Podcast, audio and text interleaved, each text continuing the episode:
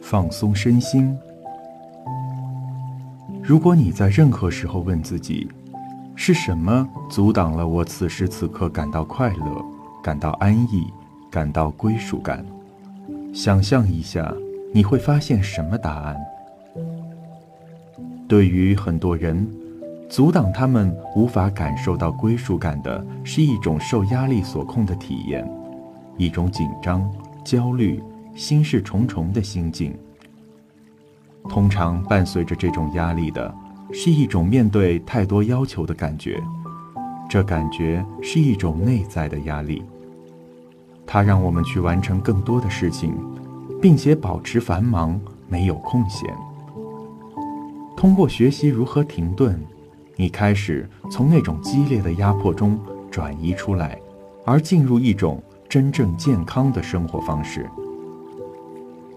当你停下手中忙的事情，而去花一些时间放松你的身体时，你会发现你的心思也会跟着放松下来。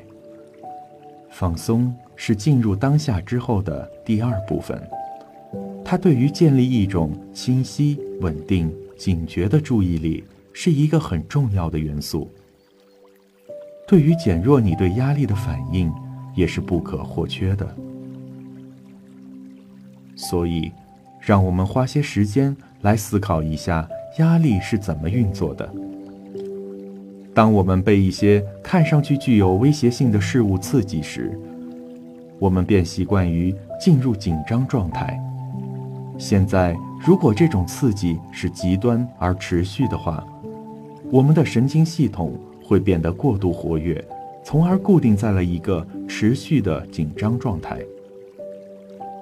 这意味着我们的身体会被持续沉浸在由压力所产生的生物化学成分之中。我们的大脑的脑波波形会保持在一种狭窄固定的注意力模式下，而我们的肌肉会处于长期的紧张状态。想象你握着拳，并要保持紧握，一直处于压力的状态中是会让人精疲力竭的。而且这会降低我们日常表现的水准。更何况，由于我们忙着躲避危险和控制正在发生的事，深入的和他人沟通就变得很难。简单来讲，我们是没有办法去享受或真正的活在每一个当下的时刻。就像诗人约翰·奥多纳胡写道：“我们忙着经营我们的生活。”忙到我们掩盖住了我们身处其中的巨大谜团。研究显示，正念练习会对一系列关于压力的重要生物印记产生积极的影响，包括皮质醇和与压力相关的大脑电波活动。我们既可以激起自己的压力，也可以学着停顿，放松一下我们的身体。然后开始回归自然的当下。放松的第一步是注意到紧张感，这一步并不总是很简单。由于童年的压力，我们很多人从孩童时期就开始收敛自己，紧耸着肩膀，紧绷着脸颊，紧握着双手，紧缩着腹部。而如今面对非常相似的经历时，我们甚至都意识不到我们这习以为常的盔甲。值得一提的是，放松不是一个动作，你依旧可以想象一个紧握的拳头，为了保持紧握这个拳头，不得不一直付出精力。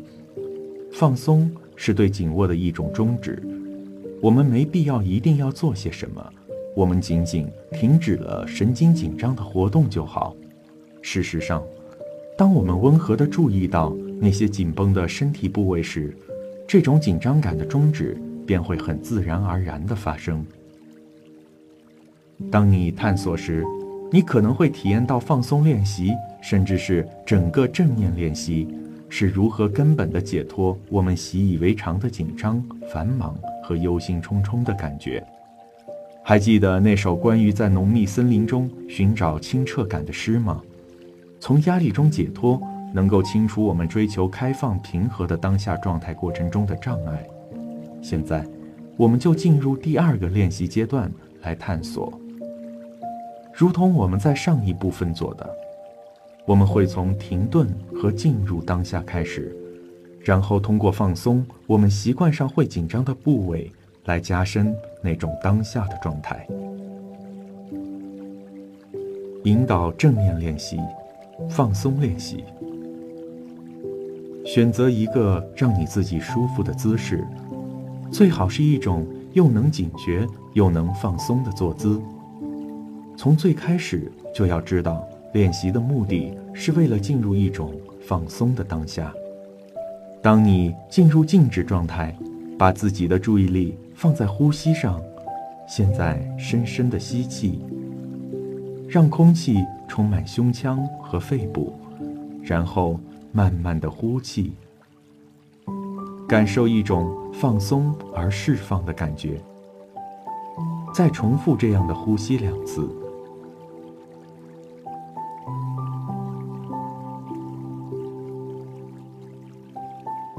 现在自然的呼吸，感到自己可以随着吸入放松，也可以随着呼出放松。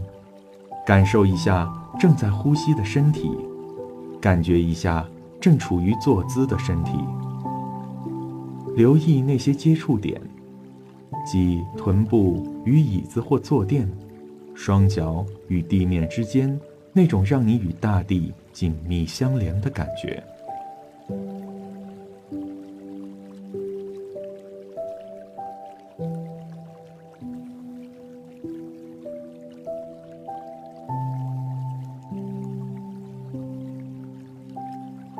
现在，把注意力轻松地放在双眼上，让眼睛和眉毛都放松下来。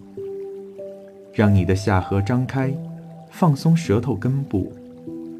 你可能会感觉嘴唇上一丝细微却真实的上扬，从而感到发自内心的微笑。把注意力转移到肩膀上，并在其中将注意力释放。你可以想象冰块变成水，水变成蒸汽的画面。让双手无需用力的放松，看看你能不能由内而外的感受到自己的双手，留意着各种感觉，比如刺痛感、脉搏跳动，或是温暖。让胸腔打开，留意心脏部分的感觉并放松。让腹部松弛、放松，看看你能不能在放松的腹部接受到接下来的这次呼吸，然后感受这一次的呼吸，感受再一次的呼吸，让整个骨盆部位放松，释放所有紧张感，放松双脚、双腿。现在同时间感受作为所有感官的集合的整个身体，感觉自己平和与开放的当下，感受呼吸时非常温和的动作，见证生命力跳跃的变化。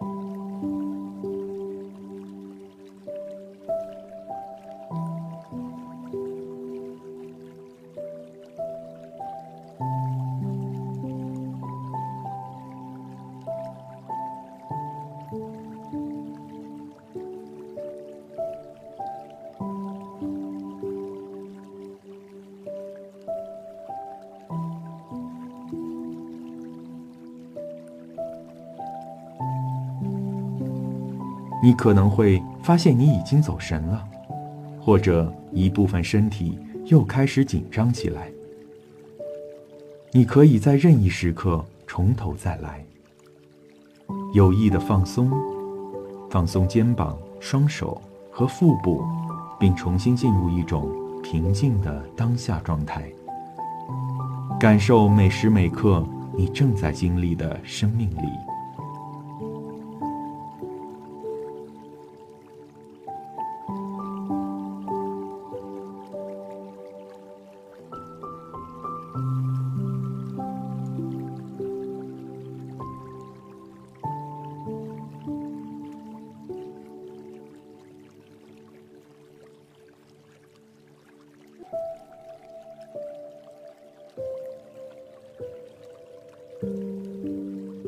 跟随你自己的节奏，睁开双眼，感受一下，能不能带着这种放松而开阔的当下状态，进入接下来的活动之中。